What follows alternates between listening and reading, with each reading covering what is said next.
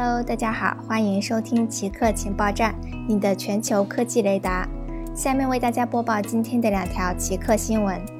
中国要求对进口冷链食品进行消毒。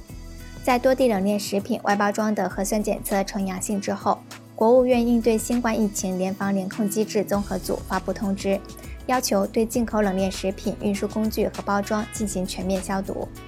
进口冷链食品预防性全面消毒工作方案要求，根据进口冷链食品的物流特点，在按要求完成新冠病毒检测采样工作后，分别在口岸查验、交通运输、掏箱入库、批发零售等环节，在进口冷链食品首次与境内人员进行接触前，实施预防性全面消毒工作。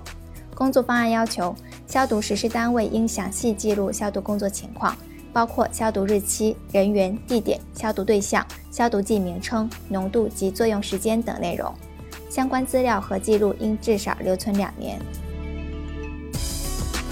长期隔离可能影响人的社交能力。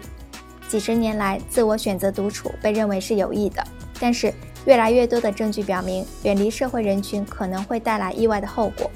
二零一九年，德国科学家发现。在南极考察站生活了十四个月的九名探险队员，在任务结束时，大脑尺寸与此前相比有所缩小。对比前后两次的扫描图像，他们发现这些考察队员的大脑海马体上的齿状回在十四个月期间平均缩小了大约百分之七。